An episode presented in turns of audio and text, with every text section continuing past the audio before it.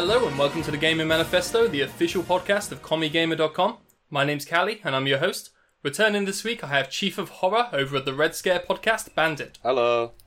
and a very special guest all the way over from GamingSandbox.com, Odhrán. Hello.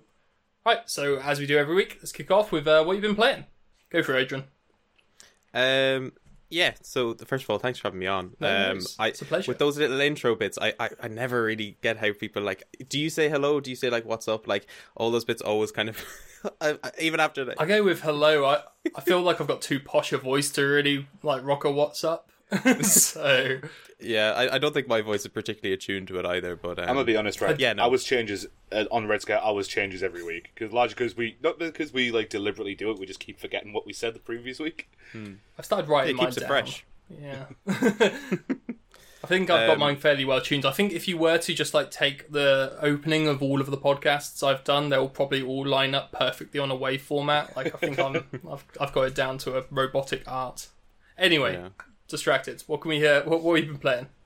Yeah, so uh, this week I started off by playing. Well, it, it's kind of I finished playing it because I was playing it before this week, um, which is a short hike, which is a, a small little indie game by uh, Adam Robinson Yu, who's a, like a Canadian indie developer. Um, uh, and he, he started this. I think the game released initially back in I want to say 2018, um, and then it got released on the Switch in 2019. So I was playing it on the Switch because funnily enough, at the beginning of lockdown, I bought my Switch with the intention of having it for like a on the go console, and I picked it the worst time to buy it because who's going anywhere in the middle Yeah. of COVID lockdown? and then since um, I finally like I I went away to the west of Ireland to, to meet family for the first time in like eighteen months. And um, I brought it with me, and, and I, I got a short hike because it is actually like as the name would suggest, it's quite short. Like it's only an hour, um, and I just played it on the way down because it's about a three-hour, four-hour drive. Um, I wasn't driving, just, I to, just- I that would be. Thanks for clarifying. Yeah. um, but yeah, no, it, it's a really fun little game. I think a lot of people describe it as like, like kind of a. If you're into Animal Crossing, you like that sort of game. I'm not. I haven't played Animal Crossing myself, so I don't really have that com- that comparison. Animal Crossing's a bit like Farmdew Valley, isn't it? Like you're kind of growing crops and such. So is it that kind of thing, or No, I, I suppose less so the gameplay wise. It looks kind of like Stardew, is what I should say, and it kind of sounds like it. So it's got like similar sort of like character looks and everything, like with the big round heads and the small little bodies and whatnot. And then it's got um like the way in which people talk. It's like the the text comes up and it's just like or whatever. Like Uh, um, like a Harvest Moon style thing. yeah, yeah. like a Um, Banjo Kazooie? Yeah, now that you mention it, that me calling it Animal Crossing is just me like having a lack of knowledge of other games. I feel like at this point, um, but yeah, no, uh, I I picked it up. It's only about seven euro, maybe about six pounds, I think that is, um, and it's like, oh, it's just so good, man. I've I've played it about three times through at this stage because it's one of those games that like it's open world and it's quite short, but if you go exploring, you can find more little intricate details that you'd have missed out on on the first time. Um, so I, I I'll probably go back to it another stage. It's it's it's one of those perfect uh, sort of more relaxed chill games that you'll play. Like there's no fall damage or damage in general you can take in it, so it's one of those games that I'd like stick on if I was just looking to relax for a bit. Like, um, but yeah, I was playing that for for most part. Uh, It's actually right up my alley. I love a relaxing game where there's no fret, no peril. Peril and Yeah. fret things that I just don't need in every game. Sometimes I just want to kick back and walk around. Yeah, no, it, it's funny because for like when I started playing games, um, my first console was the Nintendo Wii, which makes me sound a lot younger than I actually am. I just got consoles quite late, um, and then I got the 360 afterwards. And for the most part, like outside of like Lego Star Wars, like all the games I used to play was like Halo Three, uh, Black Ops One, like all these different games. So now my sort of perception of games is very much shifted away from like the FPS centric stuff. I still love that genre, like it's still a really close genre to my heart, but like I like the more relaxed sort of um short individual experiences, stuff like stuff like a short hike. Donut County is another good one as well by Ben Esposito. That one Uh, with well, the raccoon. Love Donut He's County. amazing. Love Donut yeah, County. no, really. Um, like all those sort of like not stuff that you need to like think too hard about. Uh, I think. Um, that being said, I still love like Red Dead Redemption Two and all that sort of stuff, which is the complete polar opposite. So Um, I, um, yeah. I've, yeah, I've failed to get through Red Dead Redemption 2. It's great, I love it, but it's just yeah, Hmm. it's such a long game. There's so much to it. I have got a short attention span, so that's why this short hike is actually appealing to me. So you can knock it out in about an hour. Yeah. So about about an hour. I think an hour would be like you like properly like going through it. Like you will get diverted on certain elements and like want to go and see other stuff. So maybe about an hour and a half is probably a bit more reasonable to say. Okay. Um, but you can stretch it out to two or three hours, I'd say, if you wanted. So what's the actual gameplay like? Um, again, it's just it, it's very simple. Like walking around, you climb up like a mountain. Uh, you can glide because you're playing as a bird. I should have mentioned that. Um, Yep. Claire is the bird you're playing Oh, as. okay. Um, and like I, I very that's why I mean the very Animal Crossing like style. Like everyone, it is kind of like humanoid animals, I suppose. Um, and like uh, Claire's able to glide, and she picks up different feathers, which gives her, you know, uh, more what's the word like flaps that she can like go up a bit further. That's an awful word to use. I hate that word. Um, in context, it's fine. yeah, yeah, yeah. Um, Don't take it out of context, please. but like yeah pretty much it, it's very basic um, controls but i always feel like with games like that that are particularly short it's probably better to have like again donut county is a perfect example of this i think donut county is like the perfect length for the mechanics that you get Hmm. because it doesn't stay long enough that you feel like it gets boring and it's not like too much to the point where it feels overwhelming and i feel like a short hike is kind of similar in that vein Also, like the fact that it's called a short hike, but you play as a bird, notoriously an animal that doesn't particularly need to walk anywhere. Unless Yeah, you're that, that, is it an ostrich, they have to walk. They can't fly. No, no, that's, that's definitely not an ostrich. I, I haven't got the neck for it now. um, but yeah, no, that, that's that's a short hike. Really, I, I've been really enjoying that. Okay, I actually will have to check that out because yeah, small little indie games, things that don't take too long. So I've played a few indies recently, uh, Spiritfarer, um, Mm. Bug Fable. They're cool. I'm enjoying ish, but like uh, it's too long. Like I, I haven't. I I know I, I looked into how much Spiritfarer is going to take, and it's like a 40 hour game. I so It's a- That game. Oh no, sorry. I, Go on. say I sort of live my life playing indie games, bar like whatever Riot put out. To be honest, so Mhm. uh, I think yeah, uh, I think the most recently released indie game I played was like the full expansion of Backbone, like the full release of Backbone, Oh yeah. and I was so angry about that. Oh really? Oh no, that that's put me off it now. I, I really want to play it. I love the look of the art style of it. Right. It like really drew, draws me I in. mentioned this, like, I wrote a review about it. Uh, I think it was the first proper review I wrote for the site as well, and it was like, the art style and the world it builds is definitely worth looking on its own because that is fantastic. And I love the character Howard, who's like the lead. I love him as a character. He is so interesting. and He's a really good character. It's just. I played the prologue. Right, okay. Pr- play the prologue first because the prologue's free on Steam. And it's. The prologue is really good because then it, that's the plot hook and then if you really like really want to know more then i'd say buy the game but i was disappointed by it honestly So I'd say Or- if, if you were disappointed by it, then maybe don't play the prologue because it sounds like it's going to hype you up too much and be let down. Just go straight in. Well, I I am of the belief that you can only be hyped up by a game if you have to pay for it. Whereas if you get it on Game Pass because it's on PC for Game Which Pass, is, you can play for free. Yeah. um, I feel like that changes perception of games quite a bit actually because there's been a load of like really bad games that I played on Game Pass that I've ended up enjoying, and I feel like if I'd pay money for them, I wouldn't want to. I didn't. I haven't got around to listening to your episode on it, but I now feel like I can because I've played it myself. Uh, the Dungeons and Dragons game. Yeah. So oh I actually played it the weekend. No, I, I liked it. It's fine. I mean, I think I played it with my partner. Um, we put on to higher difficulty for for just us. Like it was a slog getting through it. So we got to the end of a mission and was like, okay, next time we're just going to drop it a bit. Yeah, there's Yeah. glitches. We died and sometimes respawned and it was just a pair of legs. But you know, I quite like that. was endearing, if anything. So I take I, I Yeah. say spoilers for your episode here. But what did you think? Well, I see. The thing is, because I was away for that episode, I didn't actually play it. Oh, okay. Um, which is funny. But I, I, I mean, I am actually perfectly fine with not playing it because those sort of like looter-based RPG games have never really been for me. Like, if you go and listen to like a very similar game in a similar genre, Outriders. If you go and listen to our episode on Outriders, I still reference Outriders to this day as being just disgustingly bad, and I hate it with every fiber of my being. uh, and I'll always bash it every time, every chance I get. But I don't hate it because I didn't pay for it. If I paid like 40 or 50 quid for it, I would be really annoyed at it because it's so fundamentally boring and broken in some areas.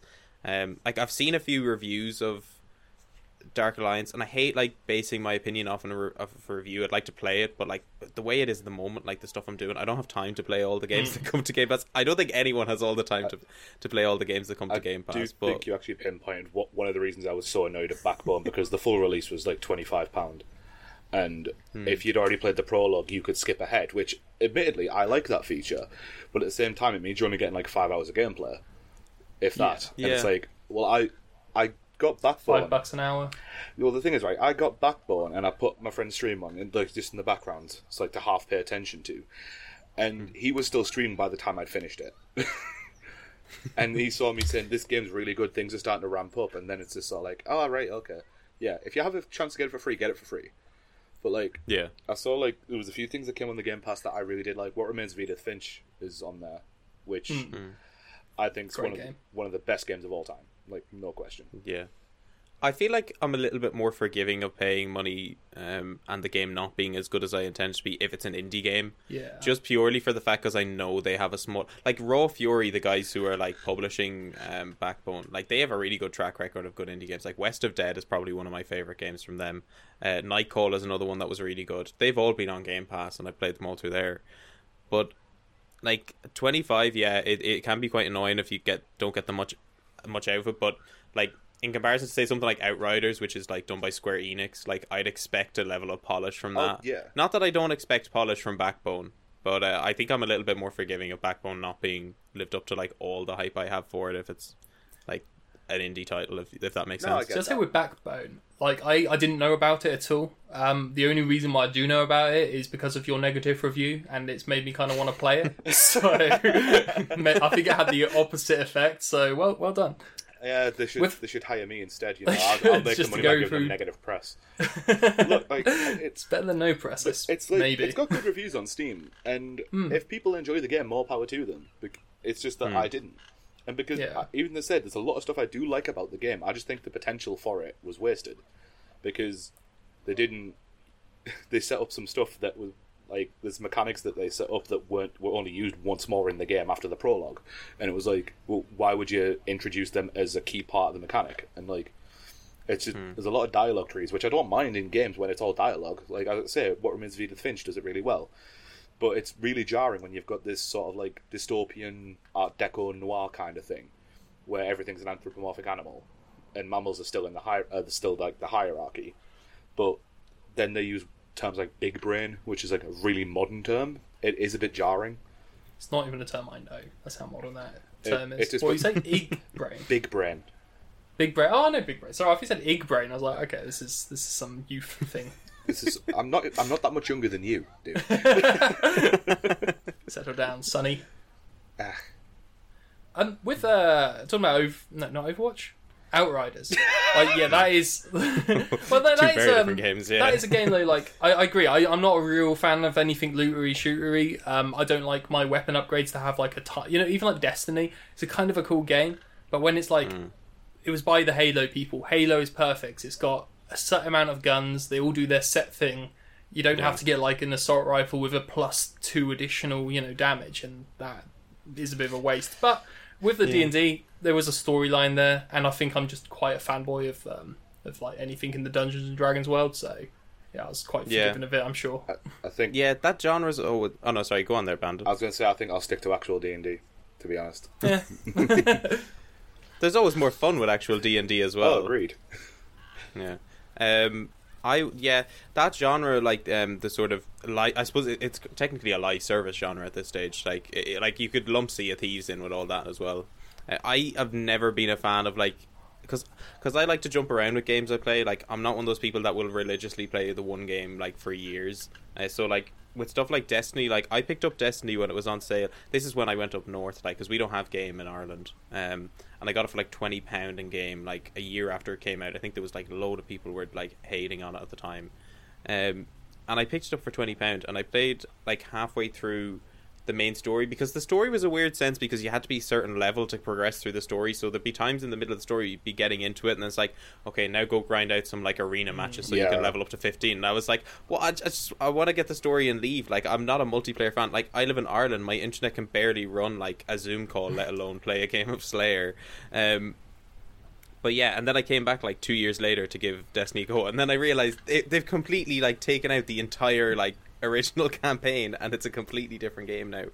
Um, but like what I mean by like like I think D and D Dark Alliance is a good thing to get into it like now if you want to get into it, and it'll probably get better over time. But I think there's examples of that not working. Like the Avengers game is a perfect example. It's still bad. Like after like since it's come out, um, and like I hate going into a game that like if I miss a week or if I'm not playing it for a week, I feel like I've missed out on like a year's worth of content or something Yeah. because they've just had like these random reskinned boss battles or something, and people are like, like there's so much filler content in between the stuff that's actually worth playing and you kind of need to play that filler content to be of a good enough level to actually play the stuff that's worth playing. It just seems like such like, like it is a grind, and I think that's the, like that's the purpose of the genre. But it's just never for me. Like I like my experiences where I can just play through a story for like six to ten hours and like then call it that, and then like come back to it if It's, I want to. it is one of the reasons why I got put off of MMOs in general, just because um, I have I've played like Neverwinter, I've played DC Universe, um, I've played WoW, I've played like a few others. Uh, the Star Wars one was one which I kept with for quite a while, and I did enjoy the Star like Wars Like you one. say, I get put off MMO Uh, RPGs, but you've played literally all of them by the sounds. Well, I, I, it's because I don't like discounting them entirely as a genre. yeah, no, because fair. there's a lot of stuff in them that I do like. It's just the it's the grind that I never that I can never sit with. Like hmm. it just it feels so inorganic to me because it's like you said it's if you especially if there's a story or there's a lore setting behind it where you say well you do this to and now you have to go do this and it's like all right okay and then you go to go to this bad guy's door and it says oh you need to be level 35 and it's like well why didn't you let me get to level 35 in the previous 10 hours of story i've played Hmm. um, I, I'm probably going to repeat the same process when Riot release their MMO in about five years' time. like they've already announced that they're doing it, and they've got one of the WoW devs to do it as well. But like, um, So I um I, I, I you know my buddy plays the Final Fantasy 14, and like they are games where you are just a rat in a cage pressing a button until food occasionally drops out. Like that is all that those are to me. I can't see past it. Like I tried playing it, I tried getting into it, and it just wasn't for me. There's nothing really happening that I'm actually making you know making happen. So if I hmm. click on the thing, or I right click on the thing, my spell happens, but they just take it like a you know like a bullet sponge. There is no reaction from them, and then they might drop a piece of armor. But you mentioned uh, Sea of Thieves. Like I used to play that a whole lot until it just took over too much of my uh, time, and like now I go back and occasionally have played with my brother who I used to play it with, and he's got all the fancy emotes and costumes, and I'm like, damn it, I wish I had that barrel, but like I love Sea of Thieves. you have to I- put so much time in to get that stuff. Yeah, but at the same time, like the only thing in Sea of Thieves you get when like you invest into it is cosmetics, and like that. I think that's where the business model's done right. Like you can enjoy the game without putting a penny into it, outside of the upfront cost, and that's why I like Sea of Thieves done the way it is. But I do understand it. It is kind of disheartening when you're sitting on a shitty wooden boat and then you see someone who's walking, a- is like slogging around on the Titanic. It's like, you know what I mean? It's fine. Like I, I have no issue issue with Sea of Thieves. It is a good model, as you say. There isn't like a pay to win. Your skill is your skill. Like, but I just couldn't keep going back every week to try and grind out the uh, same sort of mission to try and get the specific things. I did it for a while, but every session you play is basically gonna be five hours if you want to sell your stuff. Uh, there's no no shorter amount of time on it. I'm gonna actually have my Yeah. uh, my brother on here representing Sea of Thieves at some point. so if he listens to this, he's gonna absolutely hate me for slagging off in like, I- at all. Yeah, I do think, in fairness, though, Sea of Thieves is kind of like it's different to Destiny in a way. Is like when you go into Destiny with like a group of friends, you're very much like set out to go and do like some raid or something. Hmm. Whereas like if you go into Sea of Thieves, you can just go out with your friends and like piss about for an hour, like and just like go around different boats, whatever, and maybe you stumble across like a kraken or something. Like it, it is like it's in it's fun in that sense. Like the amount of times I've gone to Sea of Thieves. Like I've done nothing. I've like sat around, maybe done like the emote for like playing a, like an instrument or something, and then like just watched my friends do all the work, and like we've had great fun on it. Like, um, You're the worst kind of person. but it, You are like terrible one. You're just Um, sitting there watching as we dig up the Well, chest. it's it, aren't the you? only the only the only reason I do that is if I tried to do anything of substance, I'd probably crash the server with my internet. Like, so it's not it's not worth the risk. I don't think. I like it. You can be telling them that as they're all working hard, finding all the crosses. You're just going, "I'm actually doing you guys a favor." If I was to play, we'd all be kicked out. I I am the guy at the front of the rowing boat with the microphone. Like, they are the ones doing the work, but I am the one you know keeping them going. Uh, the, the Valuable work. best the best role with the least effort put in is the scout, where you just sit in the crow's nest with your with your with your uh, eye of reach and you look and see there's a ship there, there's another ship there. Oh, that's what's up. Northeast. There's a rock there. so best role to have, you know. And then like me and my friends all clamber for that role because like none of us are bad at driving the ship or anything. It's just that we hate doing it. yeah. I'd be honest, hating driving the ship. That's uh, it's kind of a major feature of Sea of Thieves. I feel. No, it's just like we don't have an objection to doing it. It's just that we'd rather not do it if we had the option. Everyone knows therapy is great for solving problems, but getting therapy has its own problems too, like finding the right therapist, fitting into their schedule, and of course, the cost. Well, BetterHelp can solve those problems. It's totally online and built around your schedule. It's surprisingly affordable too. Connect with a credentialed therapist by phone, video, or online chat, all from the comfort of your home. Visit betterhelp.com to learn more and save 10% on your first month. That's BetterHelp H E L P. Ryan Reynolds here from Mint Mobile. With the price of just about everything going up during inflation, we thought we'd bring our prices down. So to help us, we brought in a reverse auctioneer, which is apparently a thing. Mint Mobile unlimited premium wireless. Ready to get 30, 30, bit to get 30, bit to get 20, 20, 20, bit to get 20, 20, bit to get 15, 15, 15, 15 just 15 bucks a month. So, Give it a try at mintmobile.com slash switch. $45 upfront for three months plus taxes and fees. Promo rate for new customers for limited time. Unlimited more than 40 gigabytes per month. Slows. Full terms at mintmobile.com. Hmm. I'm, look, I'm I'm scared of water and I love Sea of Thieves. How, how beautiful is the water? in It Sea of Thieves, though? absolutely Like, gorgeous, and that's why it scares Can't me. be scared of it because you're just tempted to dive in.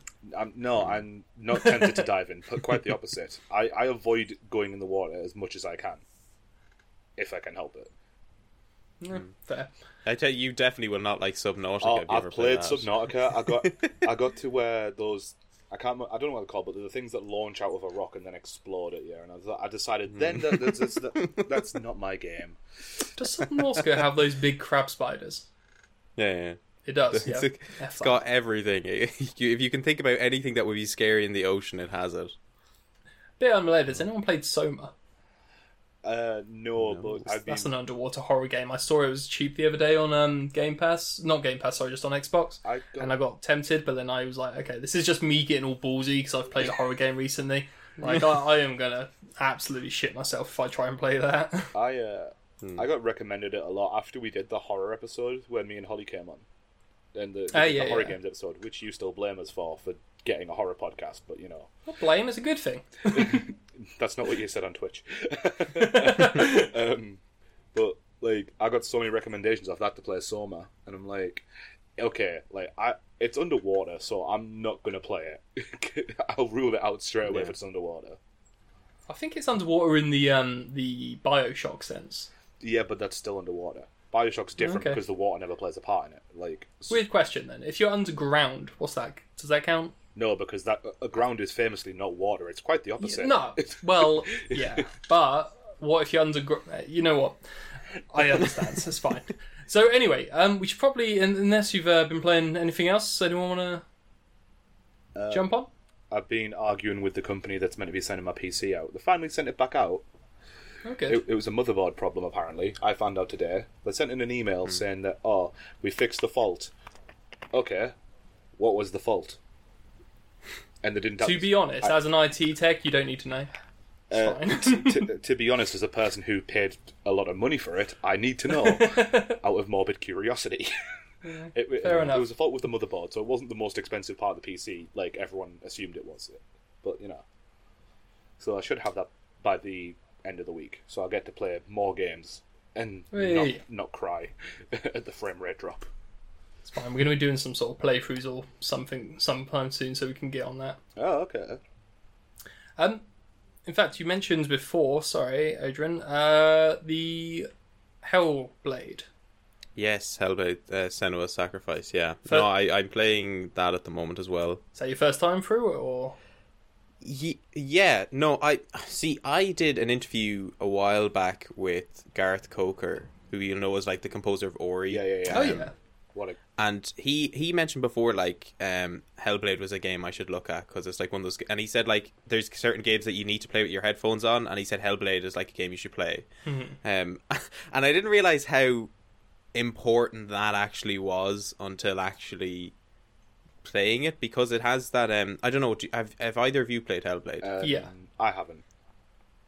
yeah well like Callum you'll you'll know like Hellblade has the like binaural audio like uh, the best way I could describe it is it has that ASMR audio thing Ah, it's like um where like it almost seems like there's someone in your ear or something just whispering. yeah, which the funny thing about it is really weird is because like I've heard ASMR before, I've no problem with it. Like it's one of those things that actually puts me to sleep.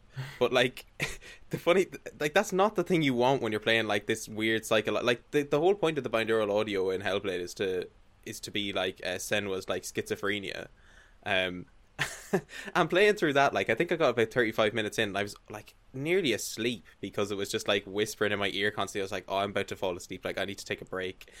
This is like two o'clock in the middle of the day like um and but I, I came back to it again recently and it's funny because it's actually like everyone keeps saying it's like oh Xbox's version of God of War. Uh, and like I mean like that's kind of a lazy way of describing it I think because it's just literally just it's just Norse mythology really. Um and it kind of has like it like has a similar vibe I suppose wait, um wait, is it the game where you have to kill like the giant creatures in whatever thing? Or am I? Th- are you thinking of Shadow of the Colossus no, it's, it. No, I know Shadow of the Colossus is. I, I love that game, but like, Okay. this is a game I saw.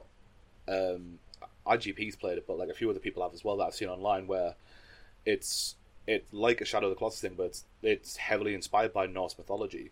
So when you thought that, where you when you said it's it's a it- bit like God of War, or So I- but then Norse mythology, but then it's like, oh, it made me think that. I don't. don't think, think so. so. no. Like um, I haven't Sorry, go oh, no, go on so like uh the with hellblades you, the things you're fighting are normally just you know human well bigger than human size but they're not like giant things but it is uh it is norse inspired and you do have like moments where you're, you've got fenrir but it's not really fenrir like if you're in the dark for too long you get kind of Uh, well you die yeah, it's, it's, kinda definitely like, not what I was thinking of then. no. It's No. it's actually really cool. I like it. I don't understand. I'm not really sure if I get the whole connection to um, God of War. Really, 'cause God of War is like a hack and slash kind of game, whereas Senua Yeah. is an, it's more of a walking kind of puzzle solver with the occasional fight. Yeah, Really? the combat isn't that intrinsic either. Like it's quite easy to get the hang of. Um, Yeah. I think the only reason people compare it to God of War is because it's the only sort of like similar like looking game that Xbox has. Um, like I'm of the camp. I don't really like God of War 2018 anyways. So, um, like I can kind of see where the comparisons come from. Like there is no jump button, which I I, I hate in games. Like, like it's it's just a personal peeve because I think it's like it's like when you can see areas of a map where you can clearly like walk or jump over, but your character's just incapable of jumping, but yet they can like I don't know die and come back to life. Like I'm just like, how do your legs not work, but you can regenerate? It's just like, yeah, I I, I always just kind of see that as almost like I get that it's probably like there's crunch and everything, but whenever I see like areas that I know I can walk to in real life, but I can't actually go there because they've like not allowed me to jump, I kind of feel like it's almost bad level design in a sense. To be honest, Like- that's that's so many games like where you have like just Yeah. a single stick lying across your path or like a ladder that's you know on its side and you could just step over it, but you know that's not the way they want you to go. Yeah, there was like there was the whole thing. I remember a load of people were like, I think clowning on PlayStation or Naughty Dog, whatever. Like, because they announced that there'd be a jump button in The Last of Us Part Two. everyone's like, "Oh, look at this! Like revolutionary gameplay right here from from Naughty Dog, who the, the creators of Crash Bandicoot have discovered jump." like, it's just, oh no. But uh, I I do quite I like like again, it's a short enough game. It's about eight hours long. Um, I quite like it. It is. I do think I do think more games should utilize the audio in it that in a sense, like not as maybe as intensely as Hellblade does, but I think they should have more surround sound based audio. Um, like because I've played a few games on Xbox now, and like like I const like I always wear my headphones when playing a game. Like it, it's one of those things that like once you play with headphones, it's like it feels almost cheap to not play them with it anymore. Um, so like whenever I play a game like now, yeah, most of them have surround sound, but it'll be very basic surround sound. Like Hellblade is very much like if you get closer to the fire, like you will hear it very distinctly in one ear as opposed to like just your headset, and I think that's really cool. Um, but yeah, no, it, it's a fun game. It's a little bit it, like I, st- I still don't understand really what's going on, but I'll be honest, I- I, I do I, enjoy I it don't know nonetheless. what's really happened at the end of it. Like, I'm not sure. Yeah. Are you whereabouts did you are you at at the moment? I have just uh, finished uh, the fight with Valravn, uh, which is like the, one of the two uh, gods you have to fight before you can get into Helheim. Um, and I've done that one. Um, I don't know if that means I'm far in or if I'm just still near the beginning yet. Okay. Um, was there anything to do with fire?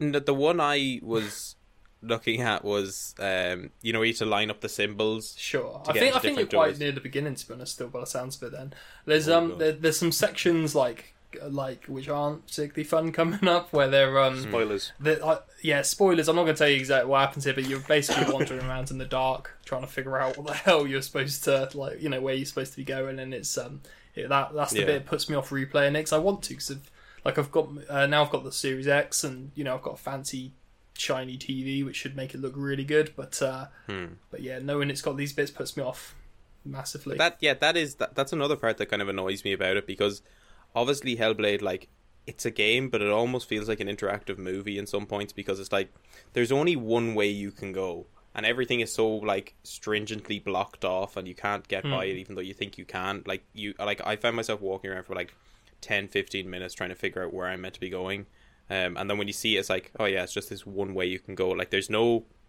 creativity, I suppose, involved in it. Um, It's the um, it's what kind of gets put with uh, Sony games, isn't it? Like you know, walking simulators or like over the shoulder third per- person action games, which I don't think it's a bad thing. I mean, I, I I get why people kind of come with the mocking of it being all the same, but yeah, Xbox doesn't really have much of that. So I guess having Hellblade, that is the equivalent of the third over the shoulder. It's- cam game. saying that though, it, it's not a bad game. I still really like it. Mm. It's just it, can be a bit frustrating at times.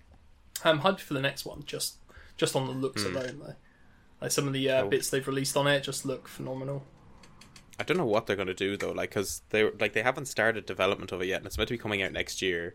And like I was just thinking, like, oh my god, those poor like QA testers and like all the developers that are going to be going through so much crunch for that game now. Have they? Um, you say they've not started development? No, they were out in Iceland, I think, like Yeah. getting like geo imagery and everything. Like that may well be a lot of it. Probably, I don't know how much the development process is. Now, this is just my you know dumb little journalist brain like going away. Like I know nothing about game design, but like when I hear that somebody hasn't started like development, I'm kind of like, oh my god, they haven't started making the game yet. I'm really worried. um, but no, that's probably not the case. I'm probably talking through my arse here, and like they've probably started like loads of stuff. Um, but I I do always get kind of worried when it's like when I see a game that they're like, okay, we're out in Iceland, we got all this like imagery and everything, and we're now starting development, and then it's like it's coming out next year, and I'm like, it's not that I don't think they can do it. It's just I I always kind of worry for the workers themselves because it's like I just know they're going to be doing like 16 18 hour shifts some days and it's just going to be like extremely draining on them. And then you like look at the likes of say insomniac games who like released crash bandicoot uh, not crash bandicoot uh, who released uh, ratchet and clank there recently and there was no crunch time involved and that game's phenomenal. Uh, and i just always feel like why do other companies like feel this need to like release something like at a very specific time? Like the one good thing about covid i will say is that it made a lot of companies push back their games um, and I feel like it made them feel almost a little bit more confident that they could do that in the future. Um, like obviously, I'm disappointed Halo was pushed back. Obviously, I'm disappointed like Back 4 Blood and all that was pushed back.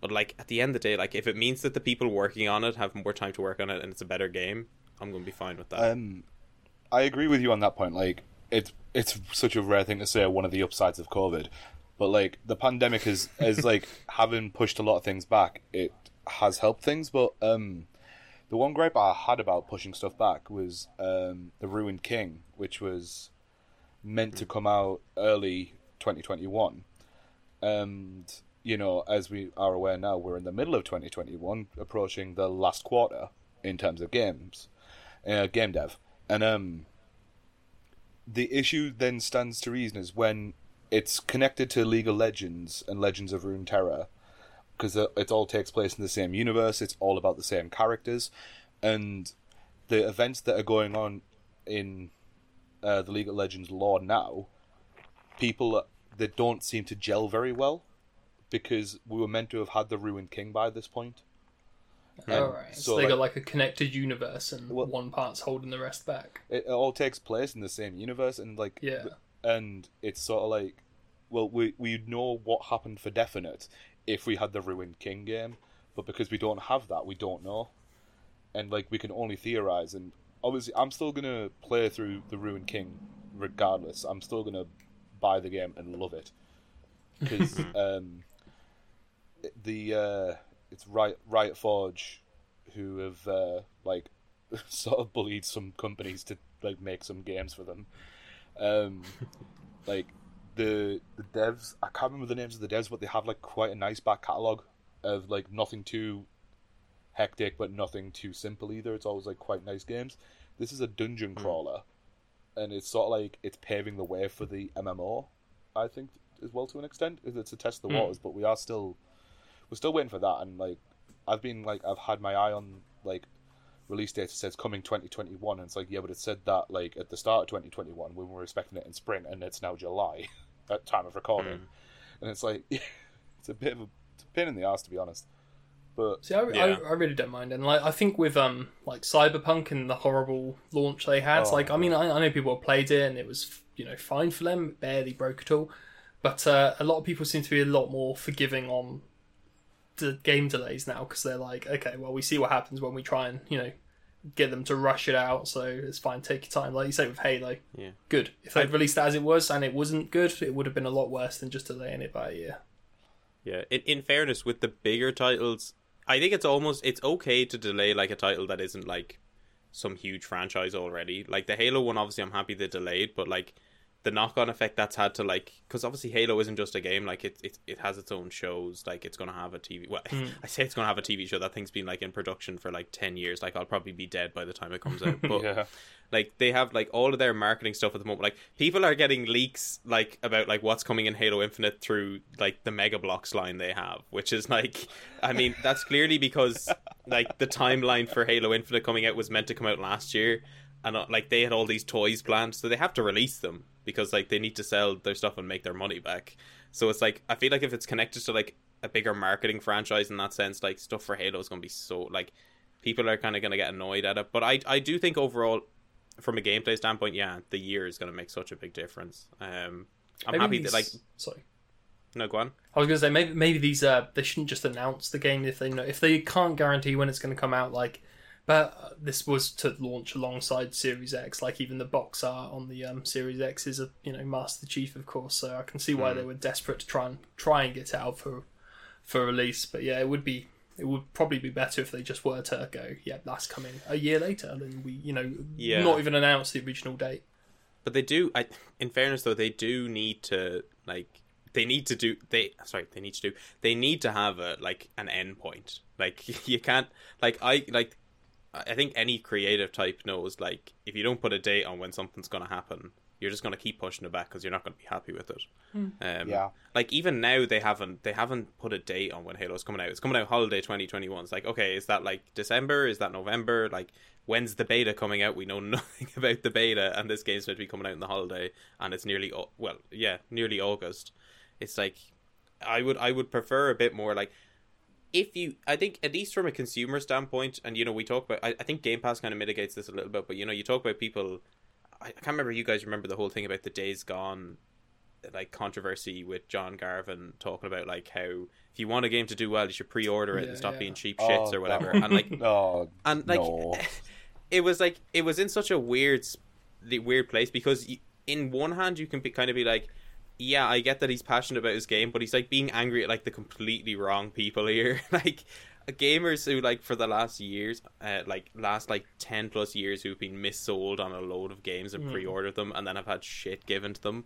Like they're obviously not going to pre-order a game that they don't know is going to be good. Specifically when it's from a like a game like Days Gone that has no background or predecessors towards it. That was it. a good game, though. In Um, fairness, that was a pretty good game. In fairness, yeah, it's an absolutely it's a quality game, which is really annoying because now I hate John Yeah. But it's like, um, but like you know, you look at that and like now now I look at Game Pass and I think that kind of mitigates that because you, like I'm not going to pre-order Halo Infinite. I'm just going to get it on Game Pass, um, which I don't think is a bad thing to say. I think that's what they intend for it. Um, but again, like it would put it like those people who are going to pre-order it, like it would put their mind at ease if they like if somebody came out like specifically at E3, they like they needed to say when it was coming out. Like people have been waiting a year. Like even if they just said a date and then like they did the Cyberpunk and, and they were like, oh, we're pushing it back a week. Like they should have done something like that to just give people an idea of what they can be looking forward to. Because how are you meant to be hyped for a game when you don't know it's coming out? Yeah, but at the same time, if you treat it like a movie, you say right, um, because uh, gaming as an art as a form of entertainment is still in its infancy in comparison to movies, TV, and obviously everything is a child when compared to books, right? But if you have a movie, you can say that oh, in I don't know twenty say in twenty twenty three, we get another Cyberpunk game, for the sake of argument. They announce it now right? You just say it's coming in 2023. We don't announce when it is. It gets to the middle of 2022. You start throwing teasers out because Rockstar did that with Grand Theft Auto. They started putting the uh, the guerrilla marketing stuff out with the the cigarette brands and all that stuff, just turning up on random websites. And then it gets to the top of 2023. You say it coming November, and then you've got enough hype, and by that point you've sort of orchestrated enough time to feasibly say delays are coming, because Disney have done that with their uh, Phase Four MCU.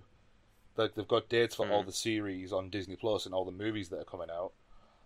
Um, but we've not like I said dates. We we know they're coming out in like say 2021, 22, 23. But we don't know when in that time we have, unless it's say due this year. If you, yeah, I suppose you Yeah. could, if you did that with games, it'd probably be better. But then, I think pe- people Yes. just got annoyed I- at Cyberpunk because Keanu Reeves was in it, and he told them it was going to be amazing, like four years ago, and then it turned out to be Cyberpunk. The game, I I mean, I've heard it's really good, but like, um, I say I've seen it play and it's fine. But yeah, in like I heard Bethesda did this with like Fallout or something, like the you know good ones, where they announce it sort of six months before it's released, not you know like they don't even sort of tell you about it till then. Like, and I think Yeah. that kind of That's a Bethesda thing, though. Yeah. that's a Bethesda thing, though. They always do that. Like if they have a game, they they like it'd be like, oh, it's coming out the end this year. Like they release it in like summer. But like that's what I mean, though. Like, like yeah, you know when an MCU movie's coming out what year, but like when you're in July, like halfway through the year, and the game is meant to be coming out in like we, we we're gonna say November because that's when everyone's everyone's like thinking it's gonna coincide with the 20th anniversary of Halo Combat Evolved. That's why I assume. Yeah. Um, and like, if you if it comes out in November, like we don't know when a beta is coming out. It's it like they're all saying, "Oh, sign up and the beta will be out soon." It's like, like you, you need to give them something. Like no, like you can only like I get Halo's a big franchise, but you can only string along people for so long on this idea that it's coming out. Like, and particularly if you're not gonna like, if you were, I feel like if you were to commit to a date and then it got delayed, I think people would be annoyed, yes, but they'd be less annoyed if you just didn't tell them when it was coming out and you just like swept it under the rug and you're like, oh no, it's not actually coming out in December, it's coming out in January or something. Like, you know, like something definitive would be nice now. I think. See- maybe that's just me being entitled though. well, I say I like. I, I think I've got a um different view on it because I fail to get excited at anything. So I, I don't think I'm like really good at being marketed to. Like I don't care. Like I, I'm quite jazzed, I guess, for like Fable that they kind of announced. When's it coming out? Yeah, no, I'm probably gonna still still be alive. like I'll pick it. I'll play it then. I've got enough stuff I'm playing at the moment, but I honestly can't think of the last time I was like, you know, I can't wait for this to come out because I'm like, eh, I can wait. I think so I'm I'm probably just not the good person to market things to, really. I was the last time I was super excited, like proper excited for a game was No Man's Sky, like on release, and we all know how that turned out.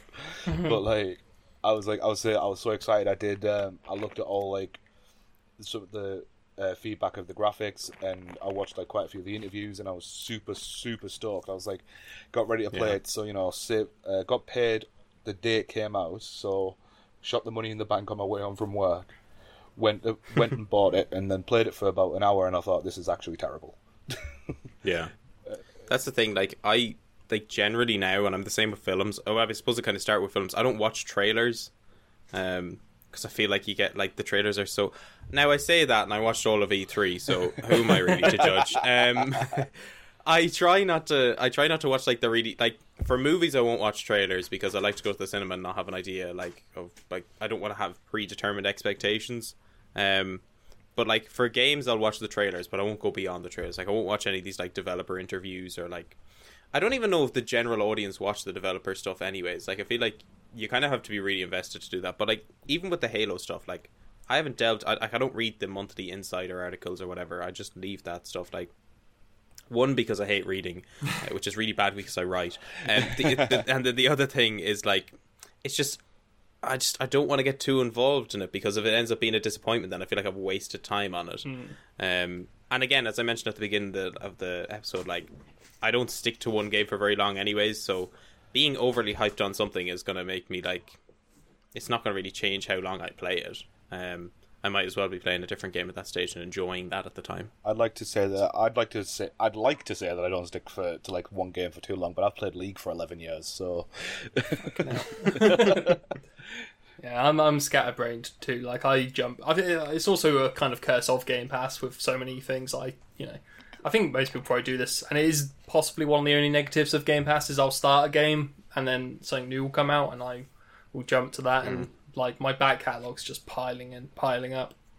I say I'm not excited about things by the way, but the uh, Halo is possibly one of the only ones that I'm. I don't know if excited is the right word, but I did see the sort of like advert for the uh, the multiplayer, and it did bring back a lot of you know good memories from college. Yeah, So uh, I'm I'm kind of I'm I'm looking forward to jumping back into that as a kind of competitive multiplayer thing. I'm kind of excited to play like a decent battle royale game for the first time because I was like, I, you know, I've seen like people play Warzone, and I, I I like Call of Duty, and I've I tried playing Warzone on the PC I'm using currently, and I survived because I decided to go prone straight away just while just while I was sorting stuff out, and it the frame rates were that low that by the time I died, 75 other people had died and I just hadn't stood up because the frames were that low.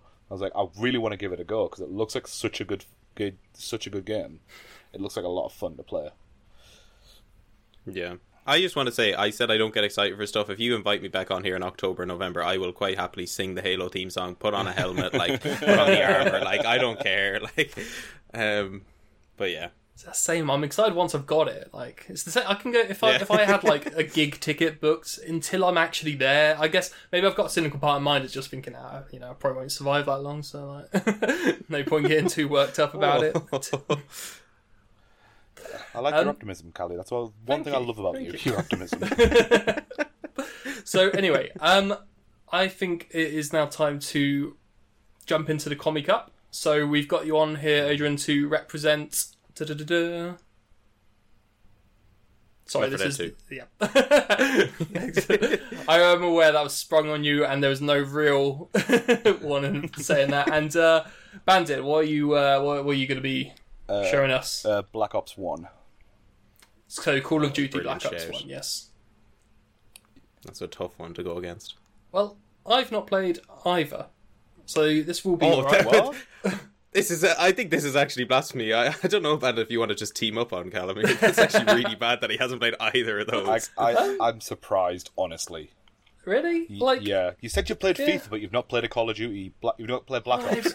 like, everyone's played FIFA. I yeah, mean, like yeah, but like after you bitched about FIFA in like our private, like our commie Discord, and then you you come out with you've not played Black Ops, or Left 4 Dead I mean- the point. I mean, come guys. Like, I, I, I, I like my Halos. I like my shooters to be very. Um, Oh, you like your shooters, You know, I- you don't play Left 4 Dead or Call of Duty, Yeah. two of the biggest Okay. shooter franchises going. I can explain this. So, Left Left 4 Dead is zombies and scary and like you know, um, I haven't been into the scary stuff forever. That's that one. Okay, uh, Call of Duty too realistic. Halo, I get to shoot pink needles at things and they explode. How Like, is Call of Duty too realistic? This is the game that is like kids jumping off buildings, 360 no scoping, shouting, "Mum, get the camera." It's We all, we all know. compared We all know if to space? yeah, but like no, space is quantifiably more real than Call of Duty. Like Okay, sp- sorry, space battles with like you know like how, aliens how do you know? and stuff. How do you know it's not realistic? How do you know that's not I've not happening had a, right now? I've never. Okay, no, well, right now on Earth, we are not having space? a. No. Um. so, right now, we as a race of humans have not had a fight with an alien race that I'm aware of. Yes, but we, well, Jeff Bezos might have done it there. He's yeah, not off to he's, he went up to date, didn't he? He's- The time of recording, It's obviously. up Beating up the selling Martians, stuff, like- He's up there trying to get them Yeah. to get a Prime subscription. Some yeah, some Martian has next day delivery. That's where he's gone. Oh my god! Uh, just So sorry, I apologise, but this is good because now you have an even grounds. Like you can both try and compete because before you were to represent uh, Doom Eternal, which I have played, Hmm. and so there is a little bit of there's always a little bit of bias to something I've played because I can at least I can think about it. So uh, yeah, good. You got even grounds. You should be should be grateful rather than attacking me, please. yeah, but where's the fun? In, where's the fun in that? so uh, if you would like to, I guess, launch some opening statements, Bandit, I'll go with for uh, for Call Call of Duty Black Ops the first. Yeah, so so Call of Duty's had like a rough ride with a lot of people, uh, for for fair reasons a lot of the time, and most people do buy Call of Duty games for the multiplayer, which is why we've got things like Warzone, and yeah, mad respect for that. That's one of the reasons I buy it. I'm also one of the people who plays through the story, and I liked uh, Modern Warfare as a story. I thought that was fantastic, but I thought Black Ops did the story better. I thought I think Black Ops is the first Black Ops is the first COD game where the story is so engaging and so interesting, and it plays into it plays a lot into the aspects of what you do get in the multiplayer, and also in the zombies mode. Like on the on like on the Call of Duty game cover, right? Um, like Alex uh, Mason, Alex Mason. Um, I think that's his name. It's Ma- it's Mason for definite. I think it's Alex Mason. Anyway, on his guns are Mustang and Sally. Right, they're the names of his uh, guns, but they're also the pack a punched guns that you get in the zombie mode. Some of these words made no sense to me. Pack a punch guns in right. what? Well, the- sorry, Grandad. The upgraded guns you get, because like in zombies in Call of Duty, you buy guns that are ba- that are base guns, and you can buy them off a wall or get them out of a box.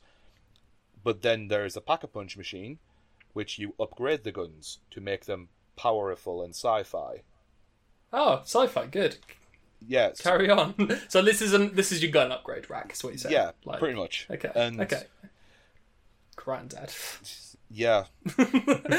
so, I think Call of Duty Black Ops has a really engaging story that bleeds well into multiplayer and into zombies. And zombies have got its own lore as well, which is also really good. Which is Well, this is what I'm intrigued by. How's it bleed into zombies? Like, uh because a lot of the thing a lot of the things that are occurring at the time of zombies. So like in Black Ops 1, the base map you get is Kino der Toten, so Theater of the Dead. And um that is set in Japan during the uh sort of during the end of the the end ish of the Vietnam War. And um and it's like obviously Nazi zombies because Call of Duty, but um then it when it comes to Ascension, which is the first expansion map, it is in a, in a Soviet space station, which is the space race between the US and Russia. So it's Cold War stuff. But then you also got five where you get to play as President Kennedy, which is set in the Pentagon. It's a zombies mode in the Pentagon. wait, wait, whoa, whoa, whoa. So this is single player action, is it? Uh, multiplayer or single player. You get to play as uh, JFK.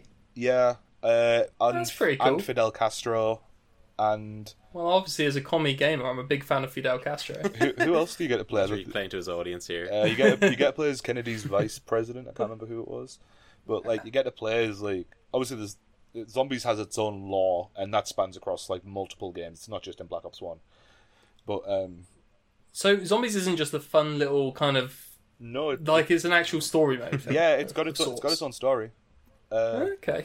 all about uh, the mysterious element 115, which don't Google it because it has a name and I can't remember what it is. And it's obviously not mystical, but it was a, it's about a supposedly real plot that the Nazis had in real life to try and reanimate the dead and create an army with them.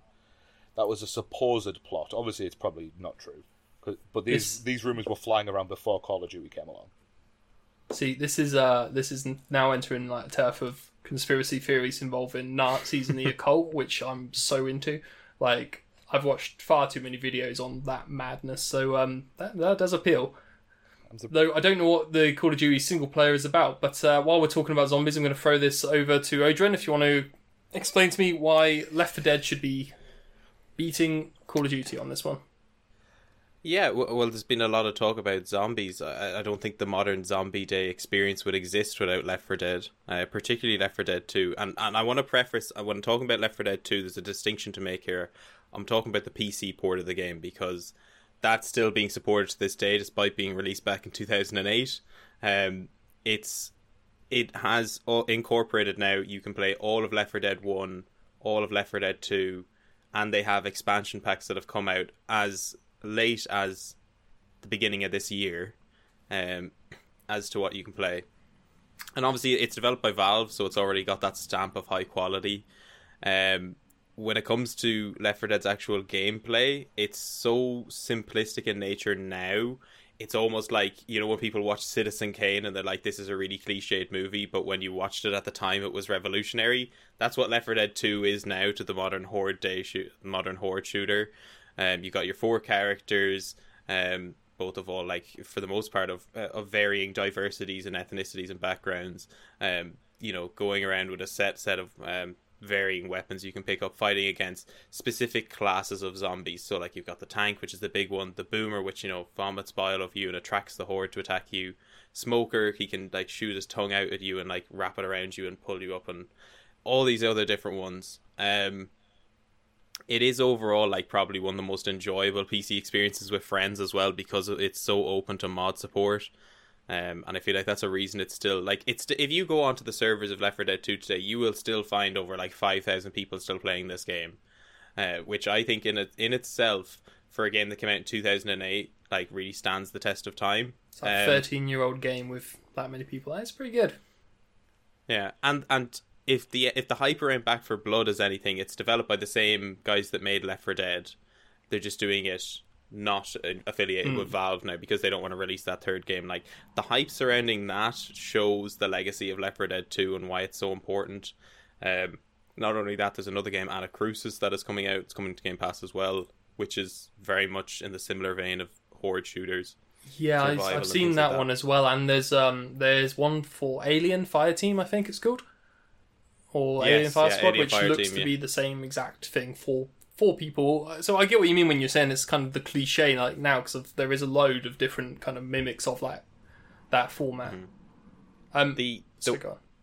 yeah, just the, I, I'll I'll finish on this bit for the closing statement bit, but the the most important thing about it is like particularly when you're looking for a game to play with friends, um, like each campaign is split up into four different segments, um, and you can play through that in about an hour, um, and for the most part, like everyone here I'm going to assume is working and if not we've worked in the past. You know I don't know people's situation with covid. But like if you're if you're like working or you have work in the morning like not everyone has the chance to sit down and play like like one game of Warzone probably takes about an hour nowadays if you're really playing it like like sweating it out which I would argue is time not well spent because it can be really tedious at times. But for stuff like Left 4 Dead we are constantly engaged and enjoying it and you can have so much fun with your friends to have an hour campaign that you can just like open up and finish in the one sitting is probably a really enjoyable experience. And it's something that really isn't isn't done that well nowadays. You don't see many games that have this sort of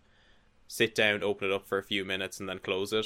Uh, everything is very much you have to delve 60 hours into before you actually get to the proper multiplayer experience. So left 4 dead to this day like there's a reason the people are still going back to it and it's because of how good it is So it's almost a call back to um, the D and D game we were talking about before. That game seems like the kind of thing that you should be able to just dump a quick twenty minutes into. But the missions I were on, it was about an hour, like, and that was quite a small one compared to some of the others. So yeah, I definitely see the benefits of something which is um, pick up play and not have to put too much effort into. But you do say campaign. Is there a storyline? Is there a narrative of any sort? Yeah, so so the way in which Left 4 Dead 2 has kind of gone around, it, it it plays off the idea of like you know B list zombie movies in a sense. So like when you load up a a specific campaign, it'll be like the carnival, and it's like your main characters or whatever, like Nick, uh, Rochelle, like Coach, uh, Ellis, all that. It's like are played by, and then it'll have your gamer tag.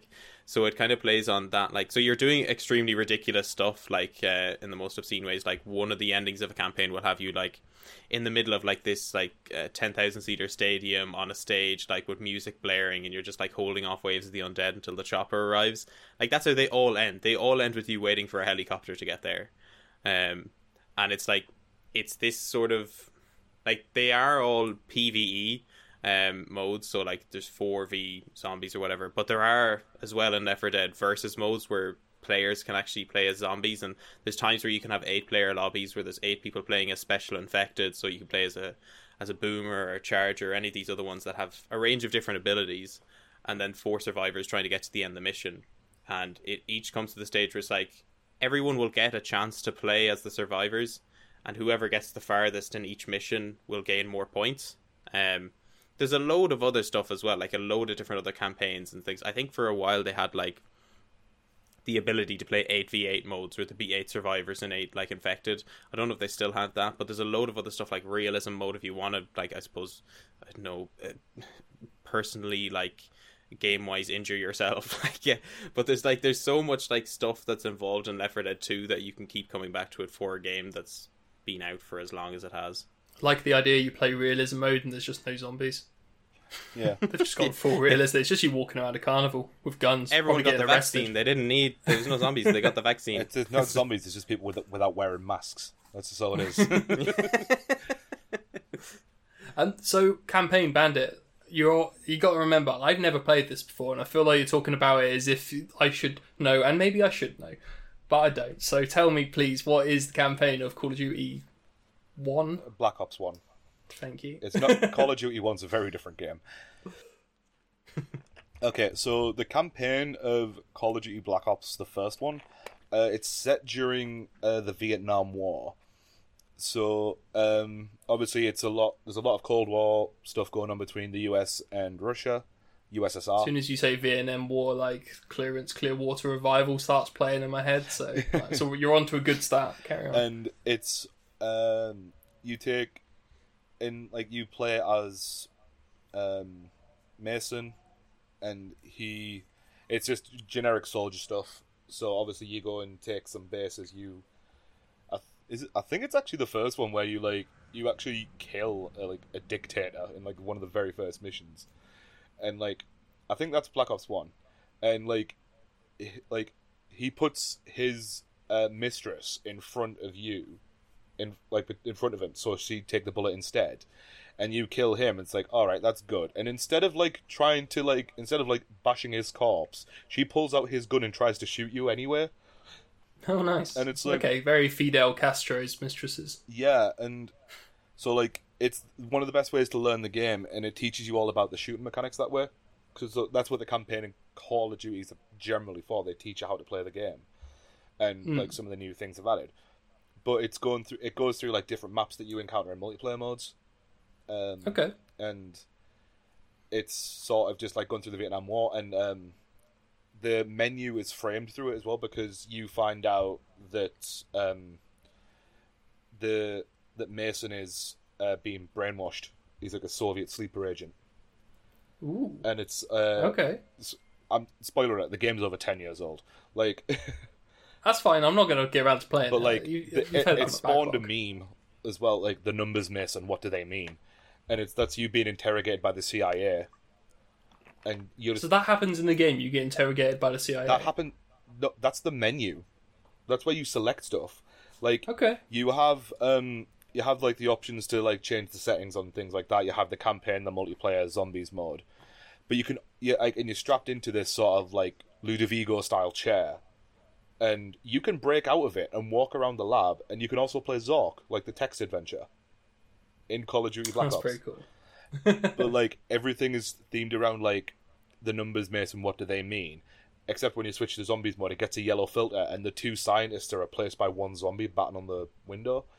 That's just the menu, and it's like it's themed really well.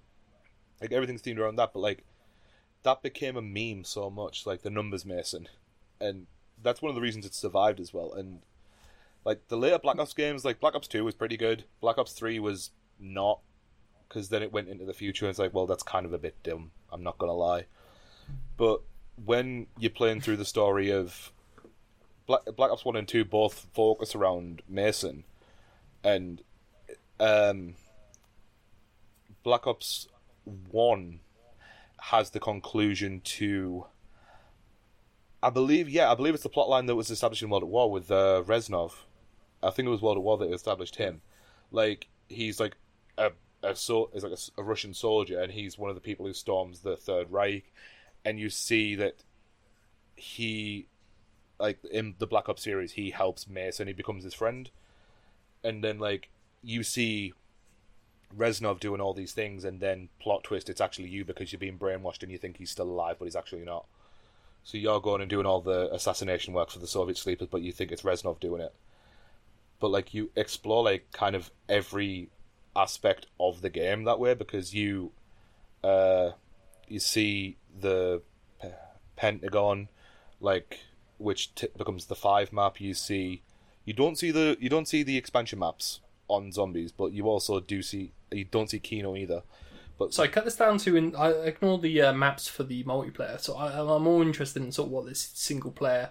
But that's pretty much You know, it's that's, actually- that's pretty much it. It's just like you going and doing generic soldier stuff during the Vietnam War, and you get captured and brainwashed, and then you escape from a camp, and you. That's pretty much how it ends. Like so, the campaign is takes place before you end up in that room in the menu. Okay, so you don't get to uh, play as like the Russian sleeper agent at any point. You you doing- are yeah, you do. That's that's like who you play as in the campaign. I mean, I could do with some details on these missions, Bandit. I'll be honest. Like you're not you're not selling it to me that well. Well, okay. There's there's one where it's the the one of the missions where like I've said where you play as the one as like where you kill the dictator. That's definitely not Fidel Castro, right? But then you there's one where you are in Cuba and you are stopping uh, like the Cuban Missile Crisis from happening. So so it's a revised bit of history there because obviously that's not how it happened.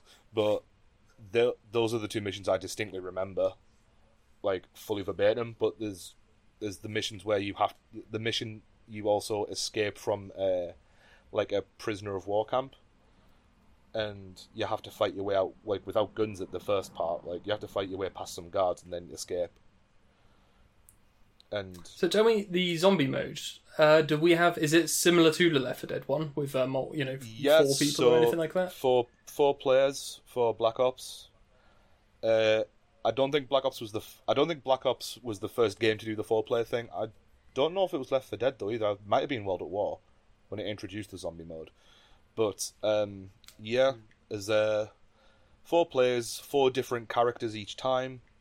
Um, if it's in the main canon to the, the Call of Duty Zombies law, um, then it's that. But then there's one map where you play as actors, like actual actors. So like um, Michael Rooker, um, Sarah Michelle Gellar, Wait, what? What? um, what? Danny what- Trejo. what? and Robert Englund. And I know all bar that final one, but Robert Torre, I don't need to hear further than that. Like, what do you mean you play as a? This in the zombies mode? yeah, it's So um, it's meant to be like you're a, you're what doing a zombie film. yeah, and but you actually just George A. get to shoot Romero's in it. Ah, and he is a wandering boss because he gets possessed by like he gets possessed or bitten by the zombies and he becomes the one wandering boss. And Avenged Sevenfold do the soundtrack to that map, which is like okay. So that's always that's mean- a bit of fun. Like I'm I'm still very confused about some of that single player activity. I I, I, I am intrigued, but I, I could do with knowing a bit more about the narrative. But um, I'm gonna throw this over to Odhrán. Like it sounds like this game has the same things that uh, your game has, but also has single player narratives involving shooting Fidel Castro. Apparently. Uh, I, I think the own, I think saying that Call of Duty Zombies is the same as Left 4 Dead might be a little bit of a simplification. I think they definitely are parallels Like, uh, like if you were to say like, what are the two sort of routes you'd go for a popular zombie shooter? You would probably pick out the Call of Duty Zombies or Left 4 Dead. And I say that because like COD Zombies is very much a wave based game mode. So like you'll have like round one, round two, round three, and you'll get points for uh, shooting zombies, killing zombies, and you'll buy guns and you'll progress through different doors and whatnot. Whereas, and it's like very much survive for how long as you want or as as long as you can, and then in some cases there's Easter eggs.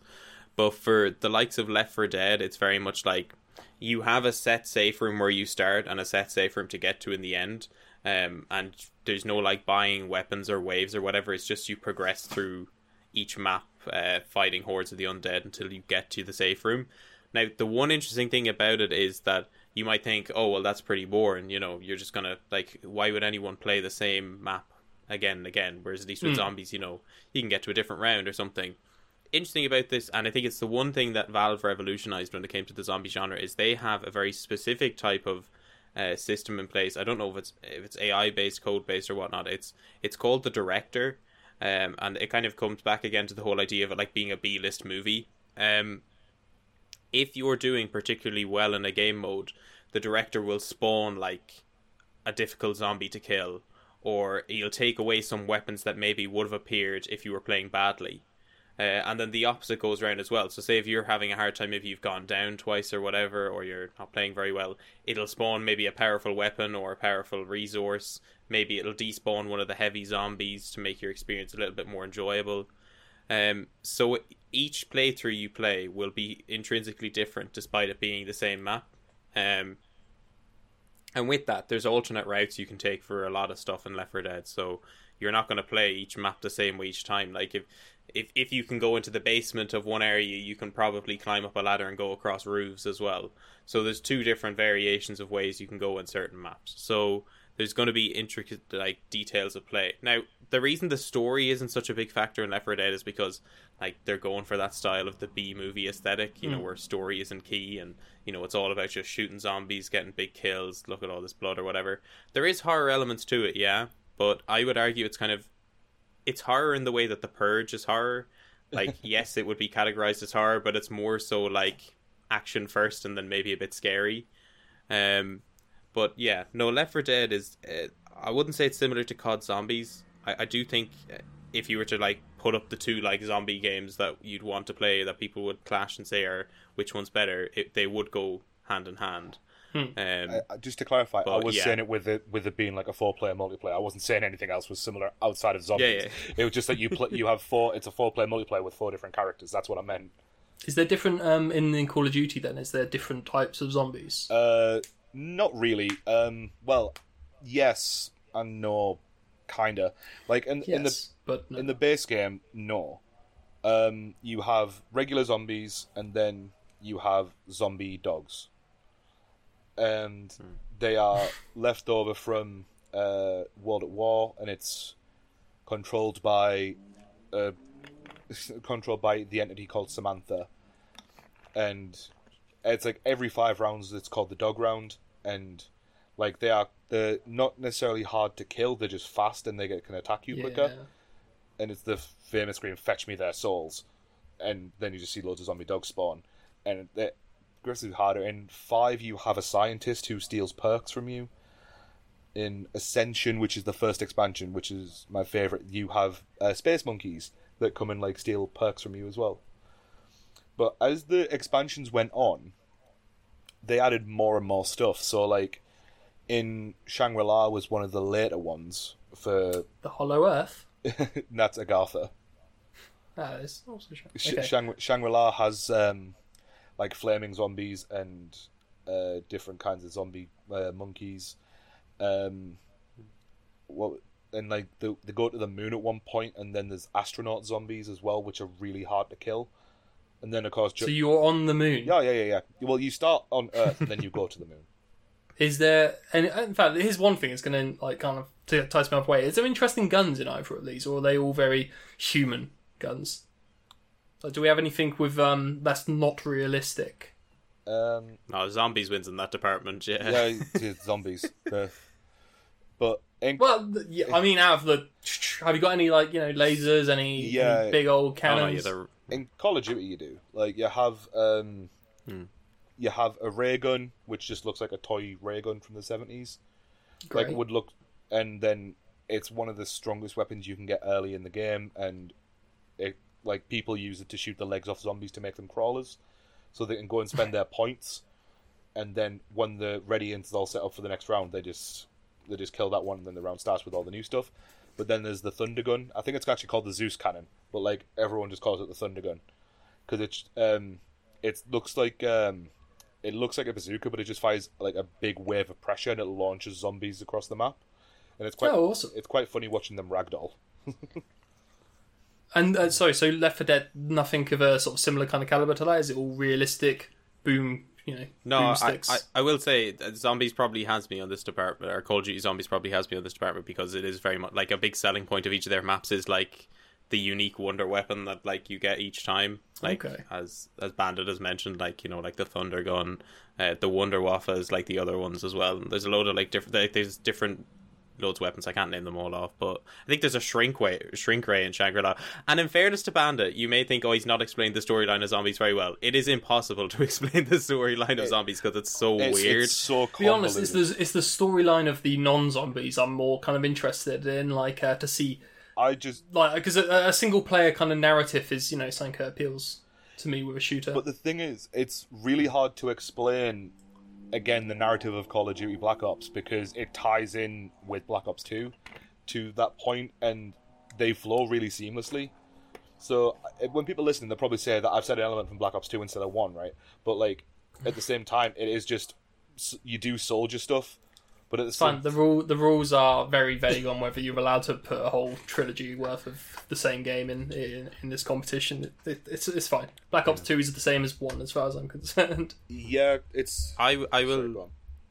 No, go on. I was about to say, uh, the the thing is, what you do see in Black Ops One and Two is that the friendship between you and Reznov is really believable because you can believe that Reznov is this sort of grizzled veteran who survived the the Second World War into the realm of Vietnam, um, but uh, he's still a nice person. He's still a friend to you, and you do see him die. Like you see the car he's in get blown up, but Mason doesn't believe it's real. He thinks he survived. This guy survived storming the storming the the Reich, the Third Reich.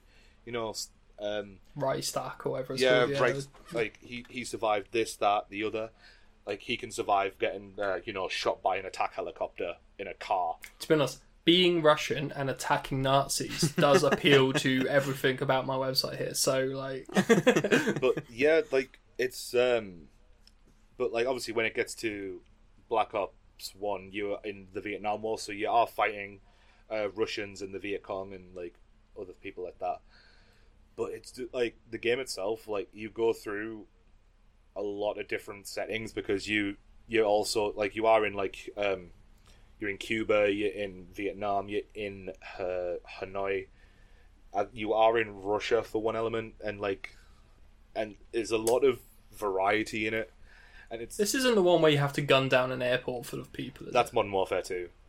okay. cool. I, that's something I diff- know about, even though I've not played. Different different studio, like that's Infinity Ward, and Black Ops is Treyarch.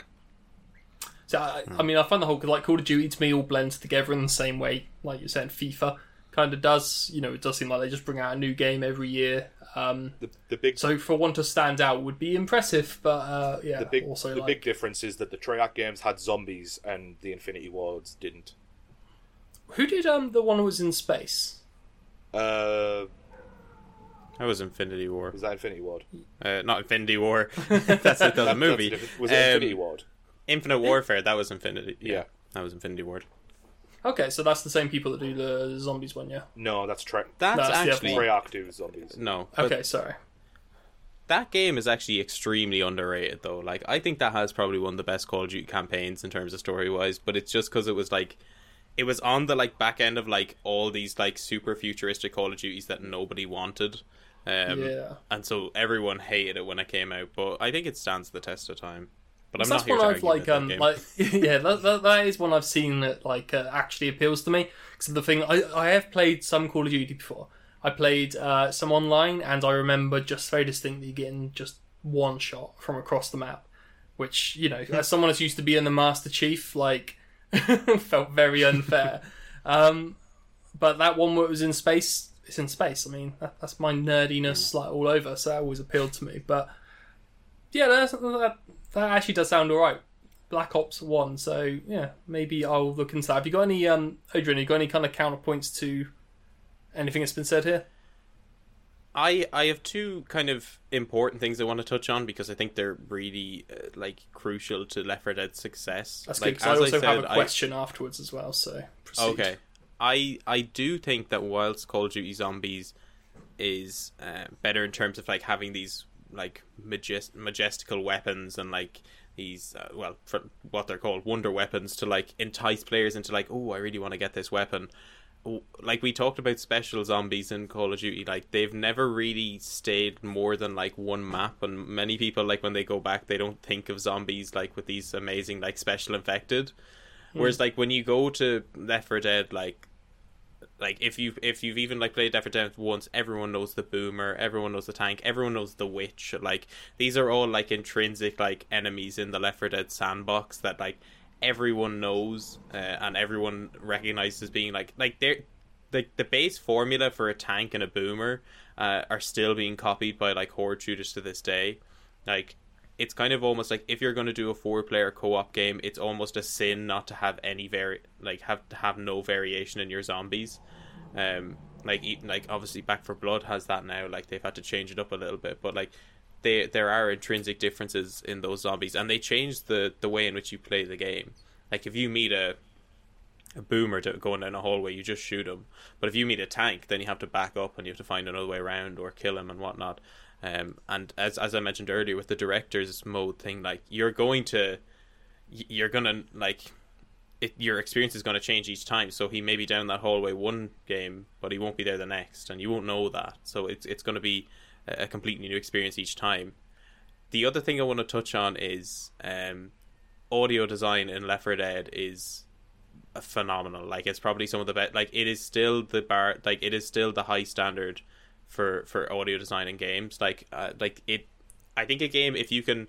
Uh, and this is kind of difficult without like letting you hear it, but like I think if a game can have like every every special infected when they spawn in has a specific little theme. So like three notes on a piano or something in a certain variation will like symbolize oh a tank has spawned or a hunter. Uh, Hey, I'm Ryan Reynolds. At Mint Mobile, we like to do the opposite of what Big Wireless does. They charge you a lot, we charge you a little. So naturally, when they announced they'd be raising their prices due to inflation, we decided to deflate our prices due to not hating you. That's right. We're cutting the price of Mint Unlimited from $30 a month to just $15 a month. Give it a try at mintmobile.com slash switch. $45 upfront for three months plus taxes and fees. Promo rate for new customers for limited time. Unlimited more than 40 gigabytes per month. Slows. Full terms at mintmobile.com. Hi, I'm Daniel, founder of PrettyLitter. Did you know cats tend to hide symptoms of sickness and pain? I learned this the hard way after losing my cat, Gingy. So I created PrettyLitter, a health monitoring litter that helps detect early signs of illness by changing colors, saving you money and potentially your cat's life. PrettyLitter is veterinarian developed, and it's the easiest way to keep tabs on your fur baby's health right at home. Go to prettylitter.com and use code ACAST for 20% off your first order and a free cat toy. Terms and conditions apply. See site for details. Everyone knows therapy is great for solving problems, but getting therapy has its own problems too, like finding the right therapist, fitting into their schedule, and of course, the cost. Well, BetterHelp can solve those problems. It's totally online and built around your schedule. It's surprisingly affordable too. Connect with a credentialed therapist by phone, video, or online chat, all from the comfort of your home. Visit betterhelp.com to learn more and save 10% on your first month. That's BetterHelp H E L P. Nice. Yeah. What you're hearing are the sounds of people everywhere putting on Bombas socks, underwear, and t-shirts made from absurdly soft materials that feel like plush clouds. Yeah, that plush. And the best part? For every item you purchase, Bombas donates another to someone facing homelessness. Bombas. Big comfort for everyone. Go to bombas.com slash ACAST and use code ACAST for 20% off your first purchase. That's bombas.com slash ACAST. Code ACAST. And if you're playing the game, those little audio cues will play. You may not see them on your screen, but good players and people who have played the game uh, maybe like a couple of times would be like, "Oh, there's a hunter around. I need to like I need to watch where I'm going." Uh, and that's all through audio and musical design. Like, and, and if a game can like, w- I was to do Doom Eternal earlier, but like that's another game that does this so well. Like, it, you can um, like you can hear a tyrant's lock on rockets in Doom Eternal, and you know it's about to fire its rockets.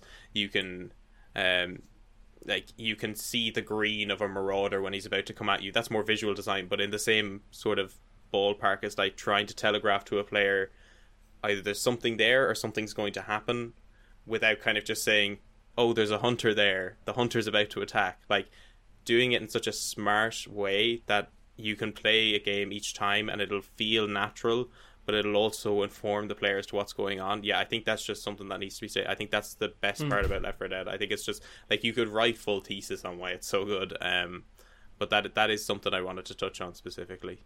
Okay, I appreciate audio designing in things. Um, I mean, Call of Duty. one thing I wanted to ask, sorry, go for it. Call of Duty has really good music. Well, actually, uh, Nathan wrote an article for the site. I think it was regarding Black Ops or Black Ops Two potentially, just specifically about the soundtrack.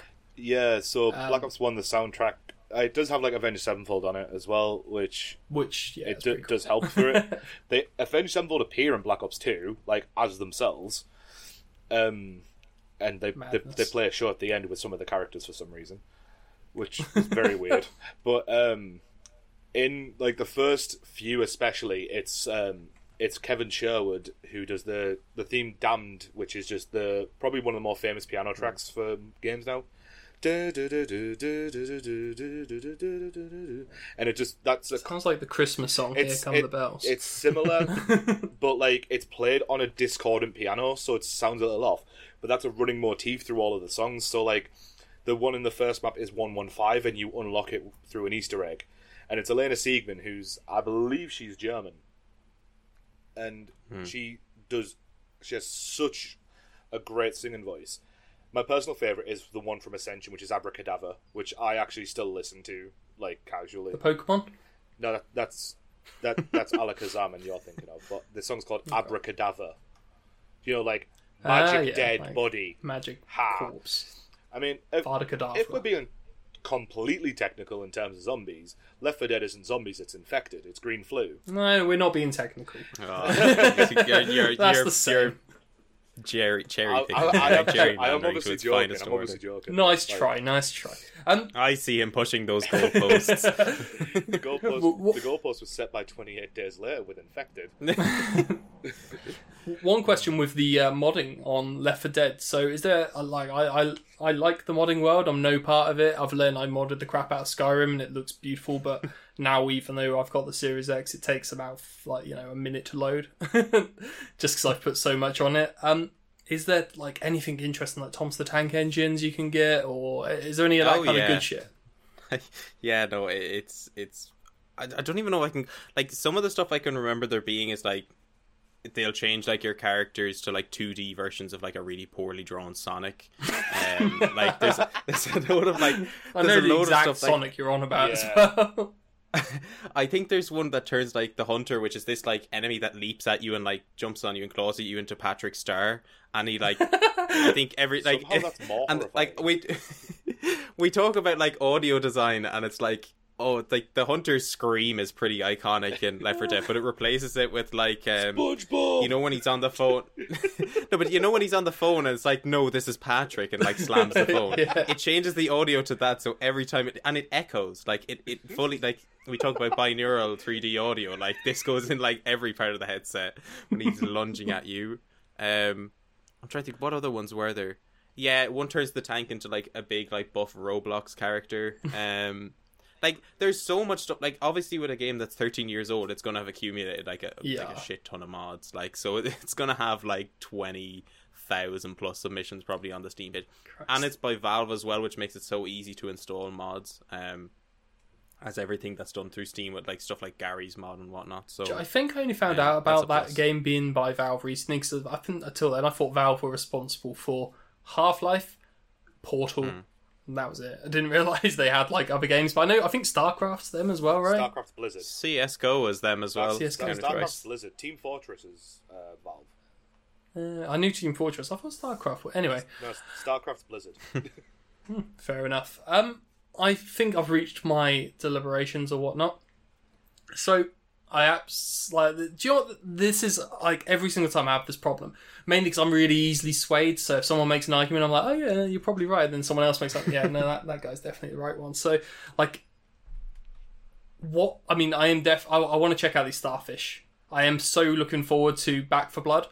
Like that's coming out this um, Halloween, and I know it's just an incre- like a knockoff of uh of Left 4 Dead or not knockoff. It's the same people, so it is just It is. It, it's a spiritual sequel. Yeah. a spiritual sequel. Yeah. So you were saying? I was supposed to say it's a spiritual successor to it. It's Yeah, it's, yeah. it's a sequel, but not a sequel. I saw uh, So- my friend play it Yeah. on stream because he got um, he got an early access code for it. Oh, like cool. just for like Does it look good?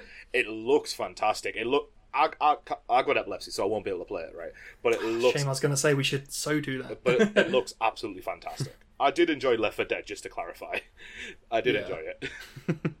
Well, I like this as well because I feel like uh, Odhrán, you've got a respect for um, Call of Duty Black Ops there as well. So Oh yeah, I grew up with that game. Like that's one of my favorites. I, See, and I- was I- less hostility than when I was on with Riku. yeah, that's that makes sense. um, so like, I've always kind of just in my mind, I've always put Call of Duty in this box of just being like a multiplayer, you know, thing I suck at. Um, but never really tried anything on the single player. But this does intrigue me with the whole, well, Fidel Castro, like sleeper agents and that kind of thing. And with the soundtrack, I think I'm going to have to give this to Black Ops. Wait, what? So I'm, I'm always Blasphemous. I'm going to have to yes, Wait, Bandit, Bandit. Bandit, wins I'm gonna something. flip the Bandit table. I'm flipping the table. Well, this is the thing. I, I had to sit. I'm like, oh well, I've got a guest on. I can't. Where's you the- know, I'm oh. going to upset him, but then I'm going to upset ba- Bandit Yeah, twice. in a Where's row. the leave button on this call? yeah, but the, the difference is right. Okay, let's ask your opinion on this, Odhrán. Um, Hmm. Simpsons Hit and Run versus the Saboteur. oh, s- oh, Simpsons Hit and Run is a classic. It's that's getting it every day. Ah, d- Bandit. you're both wrong. I do, I, I do like the Simpsons That's- Hit and Run, right? But the, the, Hey, Simpsons. I think there was there was a poll done recently. I'm pretty sure Simpsons Hit and Run is the most Yeah, it is. requested remastered it was, game it was ever. referenced Like, uh, repeatedly. like it's not a wrong opinion to think that I'm it not should be it up should. there. I do like the game. But like the problem I had with Cally's judgment was when he went, "Oh yeah, so like there's plenty of games like the Saboteur because they're Assassin's Creed style sandboxes." I'm like, "You, there, yes, there is, but the Saboteur was one of the first. You can't judge it based Ah, it on wasn't the the first though. It wasn't- And also, again, I said I, I will more likely play the Saboteur again than I'm going to play the Simpsons Hit and Run. But uh, we're not getting into this, Bandit. Go In listen to the old episode if you want my arguments. Cally, if you wanted if you wanted to make that argument, you could just pretty much say that oh, since it's Hit and Run, it's pretty much GTA It- for it is. kids. But that came up as well. but like, yeah, I, I- I'm sticking to my decision as much as I hate every decision I have to make on this, including this one. Like, well, I don't know. This one, the thing is, I'm gonna like, I'd say if Left Dead was the only Left 4 Dead and there wasn't another game like it since. But the thing is, everything has copied it, and Call of Duty is just you know kind of cookie cutter for the multiplayer.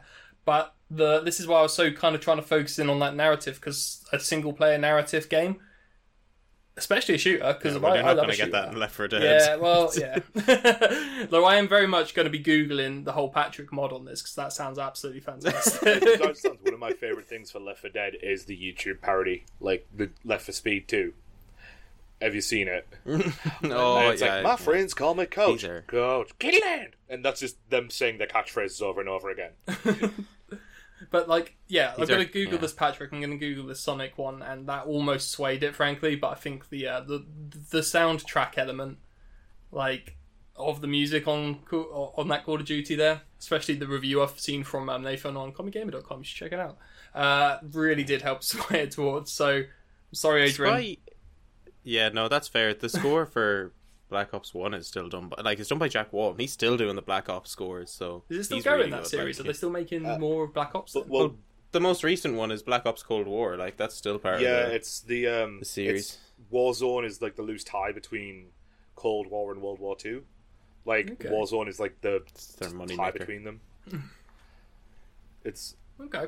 but yeah. No, Call of Duty has, has done good things. It's a good game. It's a well made game. Hopefully there's no hard feelings between the. Uh, between Gaming Sandbox and Co- Co- Gamer No, for, for this this uh, slight but um, political breakdown or whatnot. Um, but would I'm you like to go ahead and tell us a little bit about your site, about the game Gaming Sandbox? Yeah, um, yeah, sure. Um, so pretty much, uh, Gaming Sandbox was an idea that uh, my friend Connor Smith and I had uh, a while ago, and we had always wanted to start our own uh, gaming website because, um, like, I. I like I'm a freelance journalist at the moment. Like I write varying news pieces for different bits and and whatnot. But I, I have a huge love for games. Um, and, and unfortunately, the most part is that there's not too many gaming public if any i don't think there is any gaming publications in ireland that report on games uh, specific to ireland um, less so indie games which is a huge passion of mine um, so connor and i for the most part like we had both like connor and i had both written for amateur gaming websites at one, st- one point or another and uh, we were always kind of as much as we enjoy not having to go and find our own stuff and just be prescribed news, uh, when you're like regurgitating the same news formats over and over again, you can find like I want something more out of this. Um, so we wanted to start our own website pretty much to not only report on stuff that we wanted to report on, but also to elevate indie games uh, within particularly the UK and Ireland because that's where because Connor lives out uh, in England and I'm I'm in Dublin, so we we wanted to do something along the lines of promoting games in our in our countries. Uh, because for the most part, everyone sees gaming as this like particularly American thing or Japanese thing, and you kind of have to be in Mm. either of those locations to do well, uh, which is just not the case. Like uh, like particular examples of really good games are stuff like Falconeer was developed in the Netherlands, but it's also you know published by Wired Productions in England, uh, actually Watford, I think specifically. Uh, Roki, which was an indie game that was put up for many game awards, is developed in the Nordic countries. Loads of different other stuff, and I can there's probably stuff I'm not thinking of. The moment. Like we talked about Hellblade earlier, developed in the UK by Ninja Theory, loads of different stuff. So we wanted to focus specifically on indie games because, um, I I think you know three four three doesn't need the coverage of some like low site with 40 followers at the moment. Um you know whereas like the average uh, indie dev like uh, specifically like we did a review on the short hi- on a short hike. We talked about boomerang x which is developed by dang and devolver digital.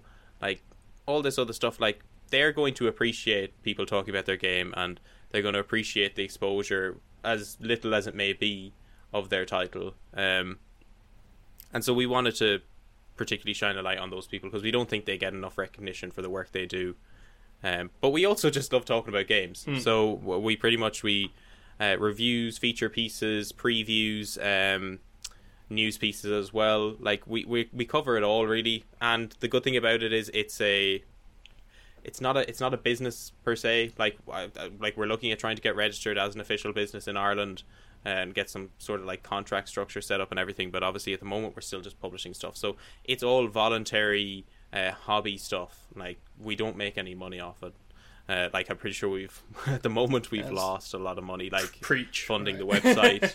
uh, yeah, like we've lost. uh, Like not that we've lost. I, I, I like because when you say you lose something, it's almost like you haven't gained anything from it. Like I, I enjoy writing for the website. I enjoy people's feedback on the stuff that we do.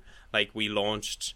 Oh yeah, yesterday. It feels like a week ago at this stage already because we've had like so many nice people being like, "Hey, love the website." Like of what you're doing or whatever. And we've even had a few people reach out being like hey will you look at our game? And i'm like yes of course. Like that's i'd love to. Like i love games. So like i'm always gonna take a look at something like that. So i think there's a, there's a weird um most of the time people almost seem think uh, and i think we had this conversation before where it's like people assume that if you're doing something that costs money you should be making money from it.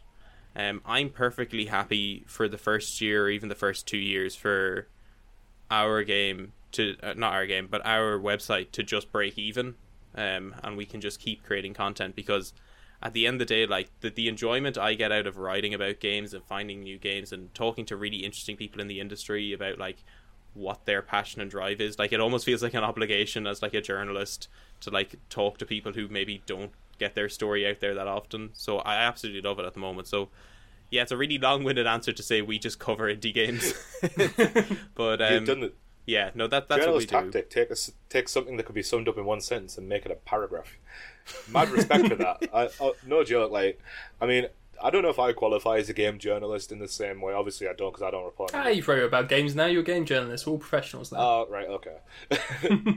uh, like I mostly do podcast and writing stuff for, not really for the game journalism side of things. I do other stuff for Commie, S as opposed to just Mostly Black Ops and such. yeah. mo- I do I do the stuff that no one's seen yet. but uh, it's it's really cool because Commie gave me a chance because I used to write for the website that shall not be named, along with uh, it was Jack who also wrote for them. Yeah. uh, for context, we both me and Jack used to write for What Culture, and um, me and Jack didn't know each other prior to this, and then we met and became friends uh, for our mutual hatred of of them. But like, uh, just because we've had bad experiences, right? But um, the fact that I just saw like a random advert saying that Cally was looking for writers was really cool, and now I get to shit talk games I played gush about games I loved, and then sit and ramble about horror to uh, one of my good friends, Holly, and vaguely famous YouTube celebrities. That's pretty fun. Yeah. I mean, I no, I well, I, I just want to jump in on this because I think it's a really important point. Like you say, oh, you wouldn't categorize yourself as a games journalist.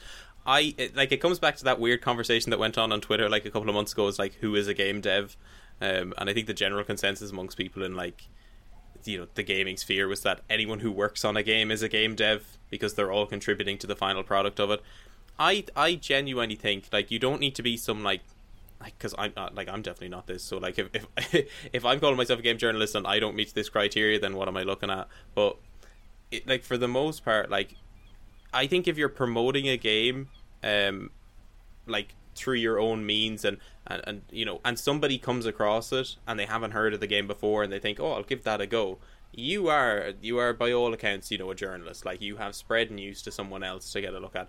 Not only that but i say you're also like a promoter or it depends on what you're writing about. But for stuff like that like you know you say like oh you don't like you more do the podcasting stuff. Like there's plenty of journalists that focus primarily on podcasts. Um and like even if it's just like saying oh i love the music and Call of Duty here's why i love it. Like you're expressing an opinion. You may be an opinion based journalist or you may be a, a, a whatever journalist. Like you're still doing journalism in that sense and still promoting it. So i feel like you don't need to be making money. You don't need to be working for the biggest companies to be a journalist. If you're out there getting stories talking to people um publishing them for people to read uh, and spreading another person's you know life story in a lot of cases for games journalists and no not game journalists but game developers like you are doing the journalistic work. Um but yeah no i don't know where i, I think i've kind of veered off on a little tangent but uh yeah gonna i, say, I do like- like yeah I was- everyone is a games journalist So I was going to say this whole thing with um yeah trying to break even would be an absolute dream at this point because at the moment is very much and I've said this many times before it's just me paying to have friends like I get to hang out with Bandit now and it's just 'cause I pay him so I mean, in fairness, like one of the projects that we have done, I haven't accepted any money for. oh yeah no to be fair you're a, you're a delight in the fact that I um I, I pay people for the articles and yeah everyone gives me free podcasting work which is fantastic but because I definitely couldn't afford to be paying people for everything we do at the site Espe- Yes, especially, one day, especially one day. me and Holly record because we yeah, record you guys are proficient we we record a lot. I think I think we're technically episodes ahead of uh, both Gaming Manifesto and Red Sun yeah I, you're not ahead- ahead of Gaming Manifesto in terms of episodes recorded. Yeah, I don't think so. No, we're on like this is episode ten. Is this episode fact, ten? big number, big is ten. this te- you're on four aren't you we've released four, but we've recorded seven. I think. I, I have to say I have yeah as good as Manifesto is I, I said this to Callum when we were on a call previously Slag the off Manifesto. best, the, the funniest moment I have heard from a Comic Gamer podcast has been on uh, the Red Yes. Scare when Holly described herself as a horror anthology slut and I laughed so much at that I couldn't get over it. It was Oh just so God. funny it was so out of the blue Ho- Holly is uh, like, me and Holly are Holly's friends in real life. Like Holly met Cally through me. Um, I've known her for quite a long time. She is always like three hundred percent funny. She is absolutely hilarious. She's really good fun to work with. Um, last night we spoke, uh, like a time of recording last night, we spoke to Wendigoon, like the YouTuber, and hmm. in my head I was panicking. is he going to understand me and Holly because we are Northern English? He understood us better than Cally does. It's mostly just sounds I hear. Like, grunts from the north. I assume it's got mean, meaning behind it, but wha- whatever it is, I don't know. Somehow you won a competition today, though, so that's that's got to be good. Yeah, that, that, my my grunts and groans seem to won me a competition. They soaked in. yeah, it worked. yeah, we actually uh, ba- um, there's now, in fact, yeah, quick plug. We've got merch of Horror Slut now, so Yeah, we actually do. check out the the Red Scare Horror Slut merch got- you can buy from our store. We got merch before Manifesto did. I don't know what to do. What am I going to put? Just a picture of my face? In fact, yeah, a picture of my face does sound good. Let's go for that. I I also requested when we when we were speaking to Wendigoon yesterday that like he was the we're the first podcast he worked with outside of the US and we're the first Brits he's spoken to this way. So I asked for a, a t-shirt saying we caught the Wendigoon. Yeah, I'm um, I'll knock one of those up. Yeah, that means you got two shirts over me now. Damn it. the horror, the horrorgamer.com. I guess we're gonna have to change your commie horror. Yeah, commie it's not like commie horror, commie comics, and then commie gaming is the overarching thing. Yeah, it's always a bad choice to go with a commie thing in the first place. Everyone seems to hate us online for it, but It, it could be worse. It, yeah, like the fascist gamer, that would be worse. I guess. objectively worse. yeah, we're definitely going to make more enemies if it was that than we do friends. Well, you well you say the fascist gamer, right? I'm not going to lie. As much as people don't like Karl Marx, he's more of a marketable figure than Hitler is. You know what I mean? Fuck yeah. So I think oh I just I think that's we swear on this podcast. That's the first one I think it's actually come out today. Which is actually. Oh, actually no, felt I've cursed quite- a few Oh, times, did you? worry. Okay, good, good. I, I thought I was breaking like a thing there. Like I was like first episode we've ever done without sweat. No, no, I, I That's swore fine. earlier. Oh, good, good. Just me behaving myself, I guess. Anyway, Odhrán, we're going to wrap this up. Um, So, thank you very much for coming on. I say, we can find you over at gamingsandbox.com. Um, Obviously, everyone knows where you can find the rest of us. Uh, and yeah, if you ever want to write for an actual, you know, professional gaming co- magazine or anything, Go to, then go um, to them, not to us. then yeah, go to IGN or something like. But if you ever if you ever want to slum it, just give us a shout. and uh, yeah, dos vidania. That's for Danny.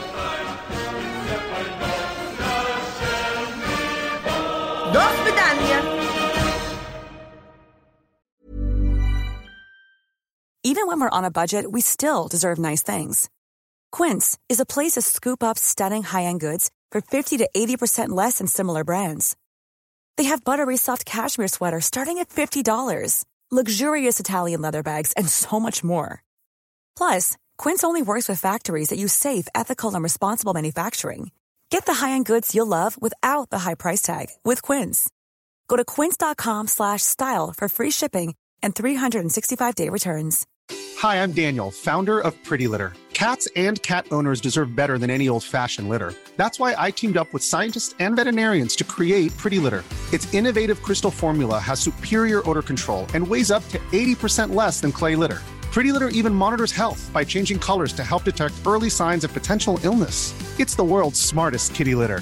Go to prettylitter.com and use code ACAST for 20% off your first order and a free cat toy. Terms and conditions apply. See site for details. Planning for your next trip? Elevate your travel style with Quince. Quince has all the jet setting essentials you'll want for your next getaway, like European linen, premium luggage options, buttery soft Italian leather bags, and so much more. And is all priced at 50 to 80% less than similar brands. Plus, Quince only works with factories that use safe and ethical manufacturing practices. Pack your bags with high-quality essentials you'll be wearing for vacations to come with Quince. Go to quince.com slash pack for free shipping and 365-day returns.